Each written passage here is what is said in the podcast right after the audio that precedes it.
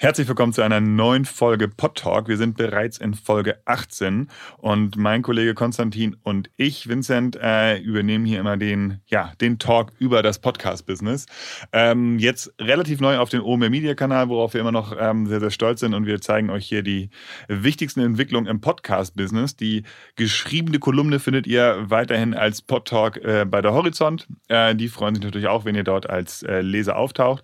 Und wir haben heute wieder sehr, sehr spannende Themen Themen. Und zwar geht es in dieser Ausgabe um die Neuerung der Podcast-App von Apple. Wir haben brandheiße News um, den, äh, um die amerikanische Podcast-Company Wondery. Und wir haben, wie auch in den letzten Folgen, noch ein Interview geführt. Ähm, das hat der Kollege Konstantin übernommen. Und zwar ist dieses Mal Tina Jürgens zu Gast, Geschäftsführerin des Podcast-Vermarkters zebraaudio.net. Da könnt ihr euch wirklich drauf freuen. Ähm, aber erstmal geht es jetzt los mit dem Apple-Update. Und das ist nämlich ganz interessant, weil Apple, ja, also das haben wir auch häufiger schon schon mal in diesem Podtalk erwähnt, wir manchmal so ein bisschen das Gefühl haben, dass Apple das Thema so ein bisschen stiefmütterlich behandelt. Ähm, mittlerweile gibt es bei Apple ein bisschen Bewegung im Medienbereich. Das lässt sich vor allen Dingen gerade so in diesem Bereich Apple TV Shows sehen, aber auch im Bereich Podcast ist ähm, ja, viel Bewegung. Ähm, oder jetzt mehr Bewegung auf jeden Fall. Viel Bewegung kann man, kann man noch nicht sagen. Und ähm, es war ja immer der Fall, dass die erste Version, ähm, auf der ersten Version des iPhones die Podcast-App schon vorinstalliert war.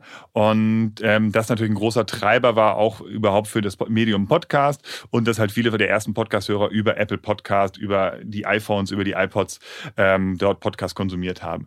Und nun ist das neue mobile Betriebssystem von Apple an Start. Das ist mittlerweile die 14. Version. Und äh, da haben wir uns natürlich auch die App wieder so ein bisschen genauer angeschaut und ein, wir haben dort einige spannende Erneuerungen festgestellt. Das größte Stichwort, was dabei aufgefallen ist, ist das so dass das Thema Discover, Discoverability, also Stichwort Sichtbarkeit.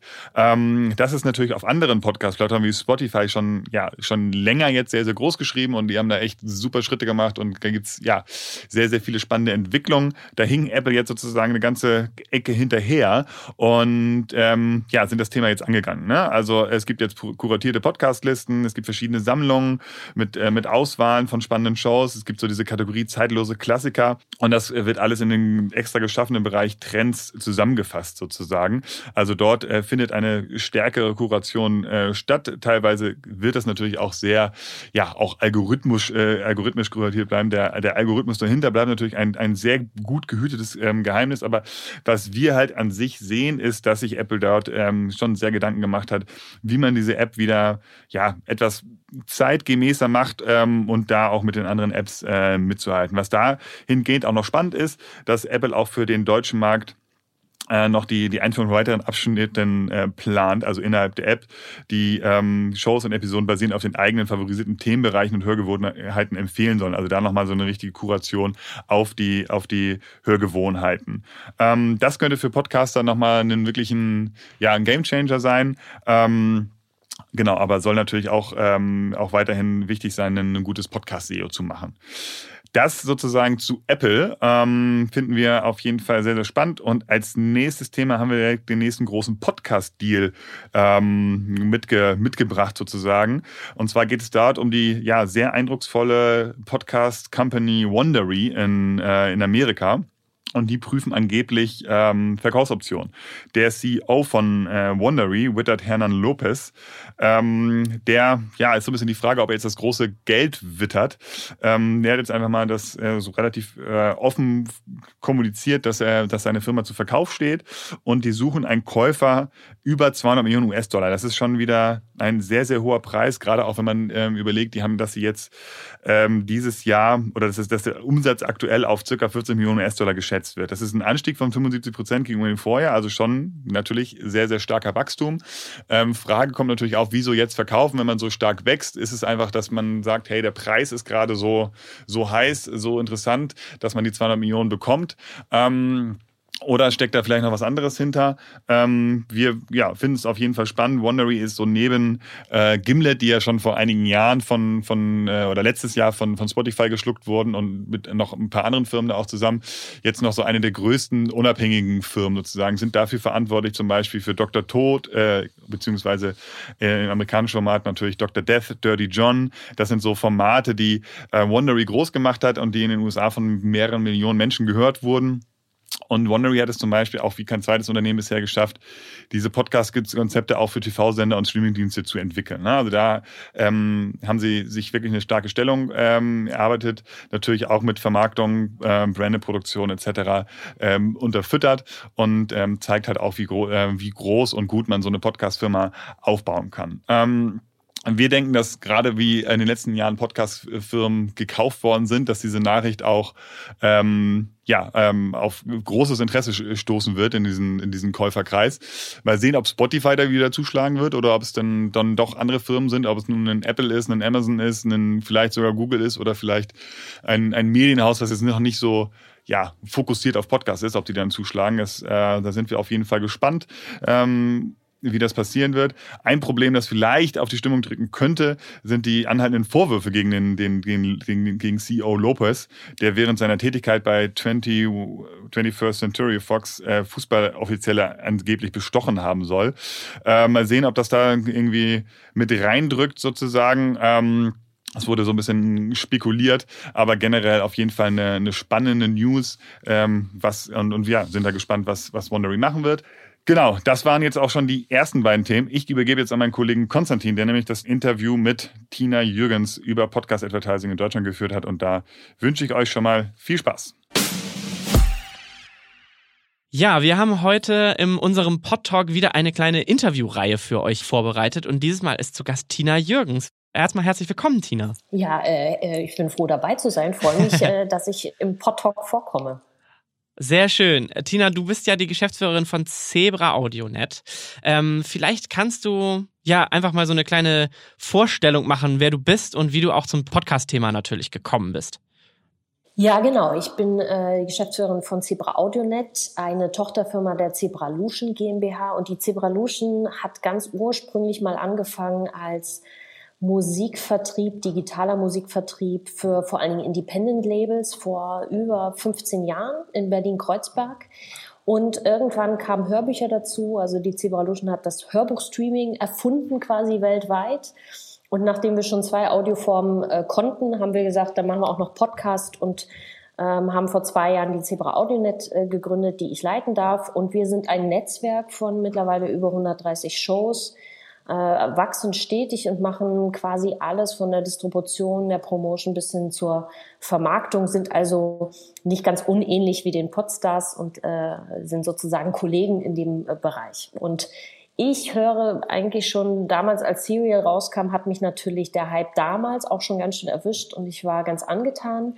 Zu dem Zeitpunkt war ich noch für den Bayerischen Rundfunk tätig, hatte mich also da sowieso zum Thema Audiovermarktung, Verwertung äh, viel beschäftigt, habe viel mit Feature- und Hörspielkollegen zusammengearbeitet und mhm. habe mich dann auch schon damals um die Verwertung in Anführungszeichen von Podcasts des Bayerischen Rundfunks mit dem Thema auseinandergesetzt. Und als mich die Zebras gefragt haben, ob ich nicht zurück in meine Heimat nach Berlin kommen möchte, ähm, um ein, ein Podcast-Netzwerk aufzubauen, habe ich gedacht, also das ist ja wie der Hintern auf Eimer.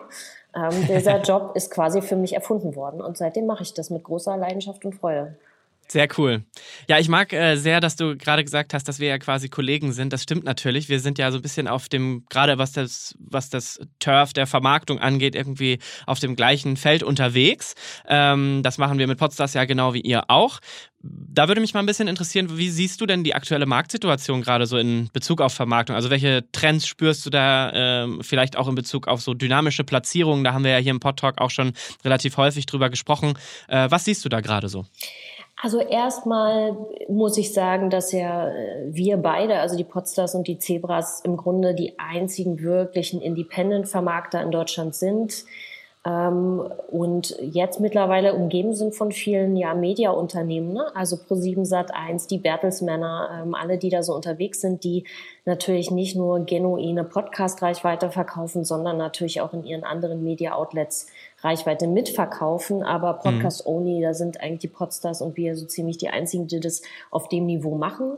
Und ihr habt da ja einfach, ihr wart die Ersten und habt da irgendwie die Latte hochgelegt ähm, und auch viel Pionierarbeit irgendwie im deutschen Markt geleistet. Mittlerweile, da bin ich auch gespannt, wie du das siehst, hat sich der Markt massiv verändert, auch zum Positiven, wie ich finde, in Bezug auf Professionalisierung wir haben, glaube ich, schon mittlerweile insgesamt in der Branche das Verständnis, dass wir Reichweitenstandards wie den IAB brauchen, IAB 2.0, ähm, arbeiten auch nur, also von unserer Seite mit Podcastern zusammen, die auf Systemen hosten, die auf IAB-Standard laufen, weil wir sie sonst aus unserer Sicht nicht professionell und transparent vermarkten können und wir auch nicht wollen. Ähm, da hat sich viel getan. Ähm, ich finde, dass das Preisniveau von, im, im Bereich von Vermarktung sich irgendwie angehoben hat und sich da auch ein bisschen unabhängig gemacht hat von den großen Märkten, auf die wir ja immer mit Begeisterung schielen, nämlich USA und Großbritannien und teilweise auch Australien. Da haben wir, glaube ich, auch einen Teil dazu beigetragen, dies ein bisschen nach oben zu schieben, weil unser Credo ist schon, wir machen das ja nicht alle, damit wir uns mit Mitte 40 auf irgendwelchen Inseln äh, in den Bahamas zur Ruhe setzen, sondern wir wollen ja eigentlich, dass unsere Podcaster die Möglichkeit haben, mit der Arbeit und mit ihrer Kreativität Geld zu verdienen und daraus wiederum neuen tollen Content zu kreieren. Und das ist eigentlich sozusagen die Botschaft und, und die, die Mission, mit der wir da an den Start gehen. Also das Beste für unsere Podcaster rauszuholen. Das, was ich jetzt auch so sehe, ist natürlich das ganze Thema äh, Dynamic Ad Insertion und in the long run bestimmt auch Programmatic, auch wenn ich glaube, dass wir zumindest beim Teil der Kreation der Werbemittel noch nicht so weit sind. Ja, ähm, wir alle mhm. haben das Schreckgespenst Seitenbacher Werbespot, äh, ich glaube, alle im Ohr, was wir so nicht mitten im Podcast hören wollen. Aber das Thema Dynamic Ad Insertion ist auf alle Fälle schon da. Wir liefern seit Mitte August ähm, alle unsere Werbemittel darüber aus und ähm, sind sehr zufrieden mit dem technischen System, vor allen Dingen auch was die Qualität der Reportings ähm, äh, betrifft, weil das ist auch ein, ein wichtiger nächster Step, den wir auch gegangen sind, dass nicht nur sozusagen wir diese Reichweitenmessung professionalisieren, sondern wirklich alles drumherum, ja. Ähm, Briefing-Standards zu etablieren, TKP-Standards zu, TKP, äh, zu, zu äh, professionalisieren und zu standardisieren und das Reporting eben auch, damit unsere Werbekunden, wie sie das ehrlicherweise ja auch in anderen Werbemitteln und Bereichen gewöhnt sind, ähm, ganz transparent sehen können, ähm, wo hat denn meine Werbung oder wo wurde denn mein Produkt tatsächlich ähm, an den Mann, an die Frau, in diesem Falle den Hörer gebracht. Mhm. Genau. Das heißt, ihr liefert, äh, hast du gerade schon, schon ähm, angeteasert, alle Werbungen auch dynamisch platziert aus? 95 Prozent. Also es gibt so ein mhm. paar Sachen, die lassen wir noch baked in. Das werden wir aber zukünftig auch umstellen und haben da mit, mit Podigy und AdSwiss zwei gute Partner, die also so hinter den Kulissen ähm, sehr viel auch möglich machen und wo wir auch sicherlich viele Sachen weiterentwickeln werden, was da noch die, das Ausspielen von Werbung betrifft. Mhm. Ich glaube, viele, insbesondere Hörer, werden sich wahrscheinlich dann auch fragen, wie ist denn das jetzt? Du hast gerade schon das Beispiel Seitenbacher angesprochen. Wir nennen immer ganz gerne die Supermarktwerbung, wo äh, die Weintrauben billiger sind. Das ist ja genau. quasi, da meinen mit wir, wir das Gleiche mit, glaube ja, ich. Absolut. Ähm, ich glaube, ähm, die Sorge könnte natürlich trotzdem sein, dass es sich zumindest ein bisschen in so eine Richtung entwickelt, ne? dass ähm, vielleicht auch pre-produced Spots irgendwann ähm, stattfinden, weil sie einfach skalierbarer zu produzieren sind und dann auch auszuspielen sind. Ich weiß natürlich jetzt auch von dir, äh, Podstars, genauso wie Zebra, wir sind natürlich Fan von diesen Whole Street Ads, diesen ganz nativen Einbindungen. Glaubst du, dass das trotzdem für äh, die dynamische Einbindung möglich ist, das weiterhin so schön umzusetzen? Oder geht da vielleicht auch ein bisschen was Natives verloren?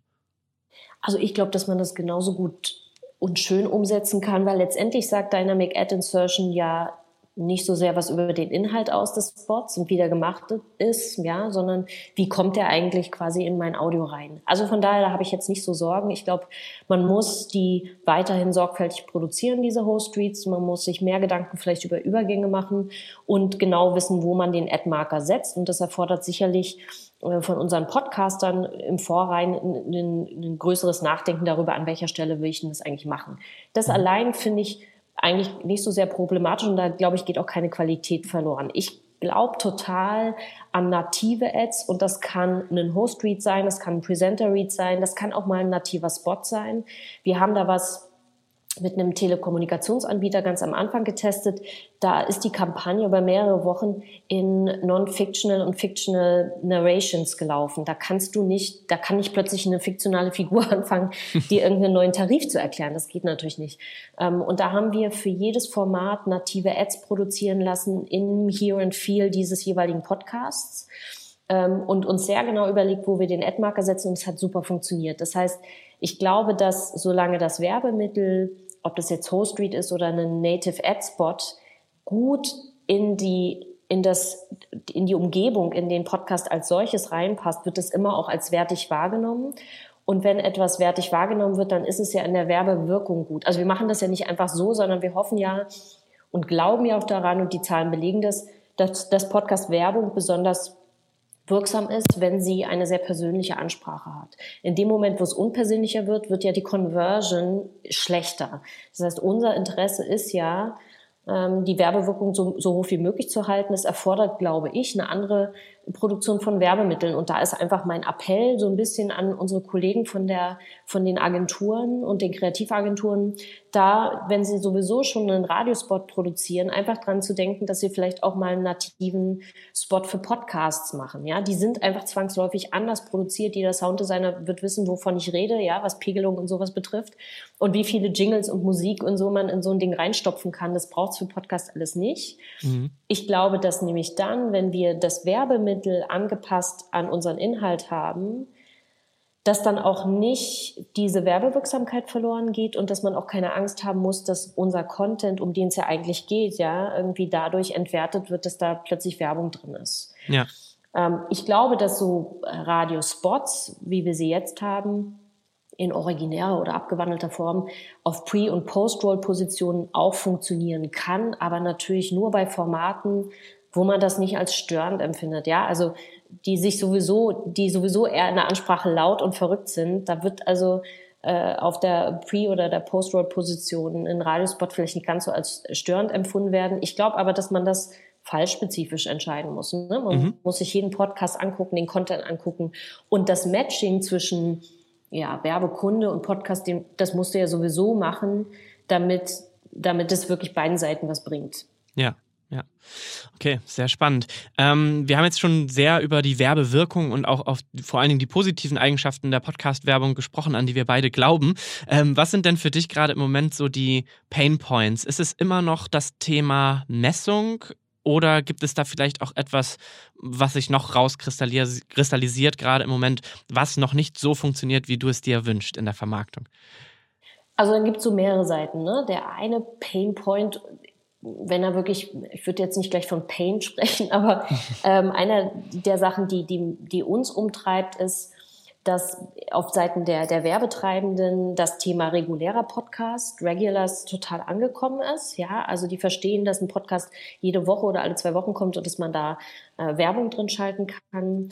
Das ist angekommen. Aber alles, was, was Staffelkonzepte sind, ne, die man vielleicht auch im Vorfeld nicht so gut kennt, äh, wo man vielleicht nur einen Piloten kennt oder die Storyline kennt, da erleben wir noch eine totale Zurückhaltung.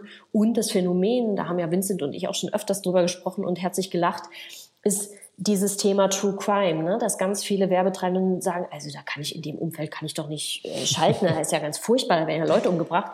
Wo unser einer denkt, naja, wenn du vom Tatort oder was auch immer vor irgendeinem Krimi irgendwie im Fernsehen buchst, da werden auch Leute umgebracht. Also und nirgendwo ist, sagen wir mal, die die Aufmerksamkeit der Hörer so groß wie bei so True Crime Formaten.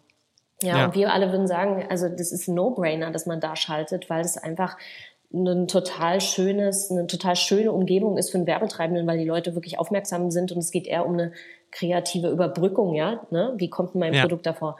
Und das ist sowas, wo ich sage, da würde ich mir wünschen, dass es da größere Offenheit gibt, auch mal Sachen auszuprobieren, ja, und auch den Kanal nicht nur als so einen Abverkaufskanal zu begreifen, ne? Also kaufe diese Matratze für folgenden Gutscheincode, sondern das als eine Gattung zu begreifen, wo man im, im Bereich Brand Awareness, ja, und, und positiven Aufbau meiner Marke oder meines Produktes total viel machen kann und auch mal Kampagnen über mehrere Folge spielen kann, wo in jeder Folge irgendein Benefit irgendwie vorgestellt wird, ja. Also lauter Dinge, wo ich glaube, dass man viel kreativer noch mit unserem Medium umgehen kann. Das ist eher so ein Appell, ähm, den ich da sehe. Und mhm. technisch gibt es für mich natürlich auch das Thema Weiterentwicklung in Bezug auf Attribution, also das Tracking letztendlich von IP-Adressen, wo ich dann nachvollziehen kann, hat diese IP-Adresse meine Ad gehört und ist diese IP-Adresse dann eben auf eine Website gegangen und hat da vielleicht sogar was gekauft.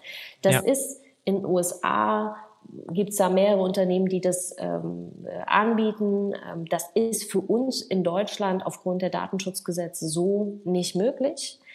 Ist aber sicherlich etwas, was ich ganz spannend finde, einfach auch um unseren Werbekunden eine bessere Sicherheit zu geben, dass ihre Werbung tatsächlich ankommt und dass es mhm. mehr macht, als eben nur jene Matratze zu verkaufen, sondern grundsätzlich eine ganz äh, starke Breitenwirkung hat Podcast-Werbung. Und wir brauchen dafür einfach mehr Cases, mehr Zahlen, mehr Reporting.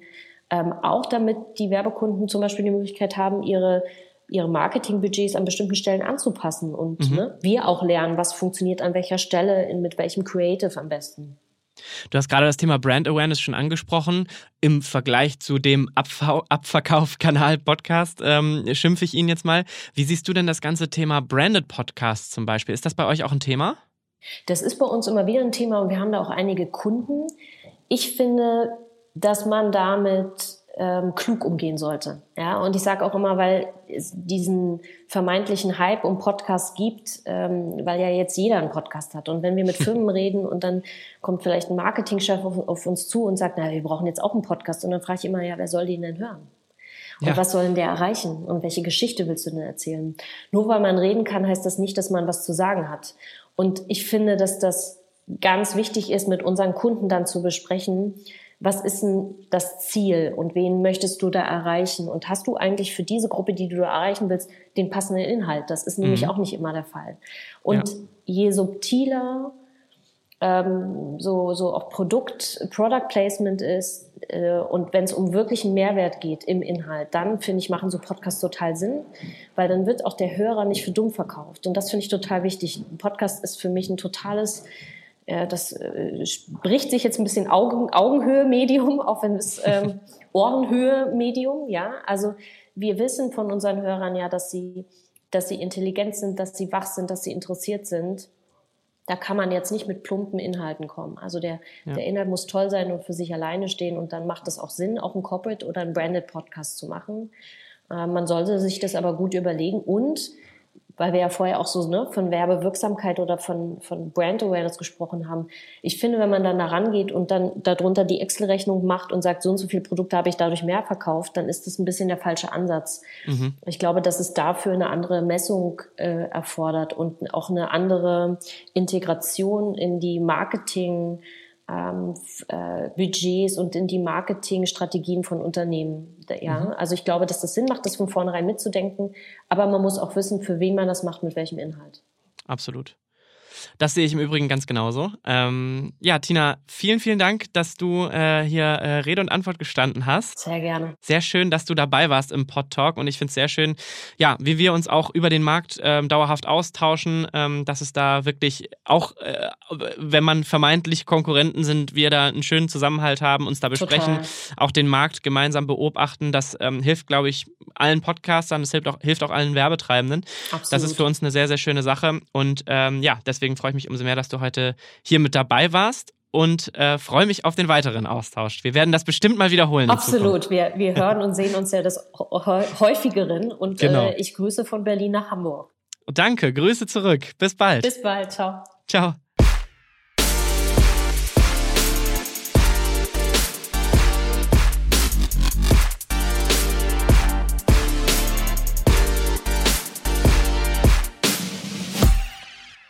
Dieser Podcast wird produziert von Podstars bei OMR.